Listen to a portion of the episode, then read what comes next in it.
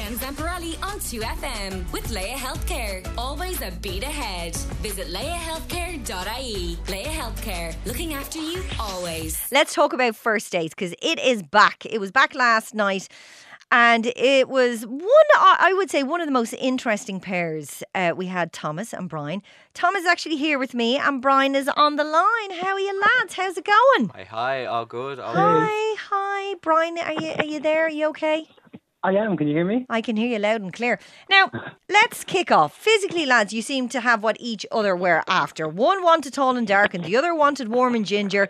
Did that make it easy to chat to each other? I mean, was the attraction there, Thomas? I'll kick off with you. Um, I, it was definitely there when I walked in. I, I you just you don't you don't know what to expect when you walk in. So when I walked in and saw Brian, I was I was happy out that he was there. And then he uh, he knew he told me that he was into gingers when we were there. So Nice. I kind of knew I kind of knew sitting down what the crack was with Okay. that. And So you're like, well, at least that's that done. Okay. yeah, at so least that at least that's out of the way. That's out of the way. Okay. Now, Brian, um, um, Brian says he's a bit odd and he wasn't really trying to hide it at all. Let's have a little listen to this. Hang on, did you say you've only had a starter once in your life? Yeah, I always think it was like a trick by the company to sell you like 10 euros naan bread.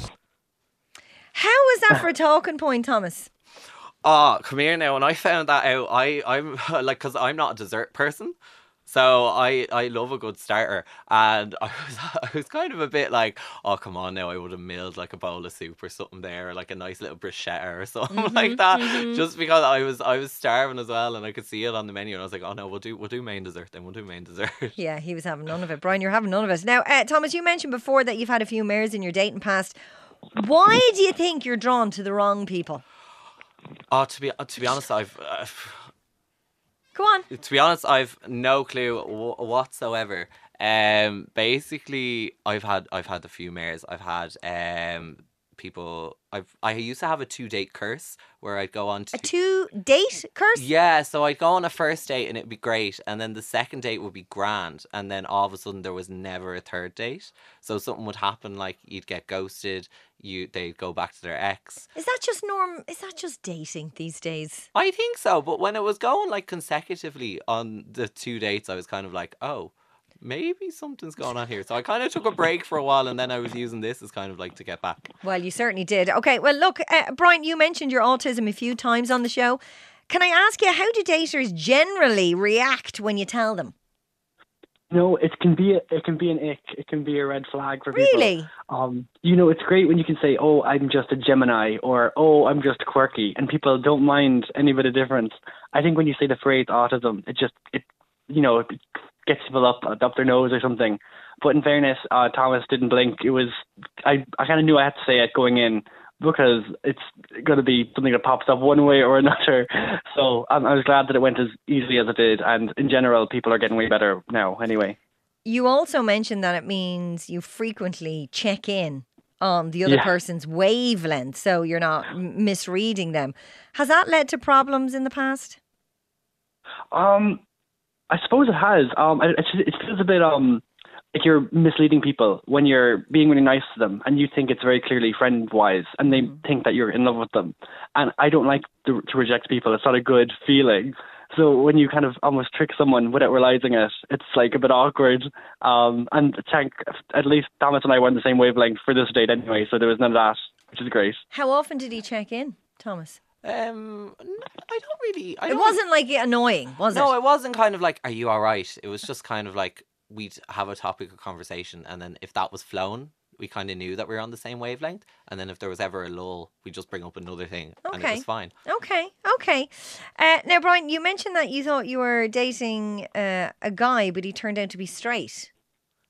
Yeah, that's my friend. Uh, Uh, hang on now. Oh, I have a clip. Uh, let's have a listen. I went on six dates with this guy. He was absolutely, I was sold on him, loving my life. I was like, this is it. And then, I don't know, we were hanging out with nice. I said, do you want to go on like a proper date to like a restaurant? He was like, oh, I'm only into women. And I was floored. That is cruel. I have to say. I mean, how do you pick yourself up after a knock like that? oh, look, he's one of my best friends. He was watching it with me yesterday. No And- way. it's gas because like my friends would have been there with at the same time as me, and they would have seen it and been like, "Oh yeah, he's in love with you," blah blah. blah. But look, that that's just people being teenagers, twenty year olds, whatever it is. You know, I can't blame someone for maybe. I I think maybe being confused or maybe just sending wrong signals because I send wrong signals all the time. Okay, so was he going on a date? Did he know he was on a date with you? It felt like a date when I was there, Felt but maybe. like a date to you, okay. That see, this all makes sense now. That's why you're very conscious about checking in on people's wavelengths because you've been through an experience like that. I get it. Now, Thomas, you had some pretty rough tales to tell about Grindr matches. Uh, we'll have a little listen. Here we go. Oh, you know, like when you're on Grindr and they're like 100 meters away and they're like, oh yeah, let's meet. And then you go and then you knock on the door and they just open and go, oh no, and close it. Oh, that is oh, that, I don't think I'd be able to cope with that. Can you dust yourself off uh, from something like that, or does that kind of thing really get to you? Um, I think the like it hasn't I it hasn't happened more than like three times I'd say, but it has happened multiple times. But I've ha- I've heard it happen. yeah, the first time you're kind of like, oh okay, wow, and then the second or third time you're like, look, it's a dating app. N- it's not like it's not going to happen all the time. So you just like just dust yourself off and walk It's like off. law of averages, isn't it? Yeah. Just, just keep trying, keep buy trying, yourself, keep buy trying. yourself a nice, uh, nice new top or something in the shop. Just to, Pick yourself yeah, up. just to pick Oh, I yourself love back up. Now, love was not on the cards, and we can uh, uh, see and hear one of the major reasons. Uh, Thomas, you live here in Dublin, and Brian, you're in Cork. Were you both kind of annoyed to be paired when you live so far apart? Um, I don't think I was annoyed because I, I have a friend that lives down in Cork, so I do go down to Cork on the regular, but I also don't drive. I failed my driving test, so I I had no way of actually going down on a whim on my own. It has to be planned months in advance and everything. So that was kind of a bit of a kick in the teeth, but I just I, I didn't want to let that get in the way, so I kind of just wanted things to keep on going and remain positive. Brian, how, how's things for you? Are you back out dating? Oh yeah, I went on a blind date yesterday for a charity event, which was good crack.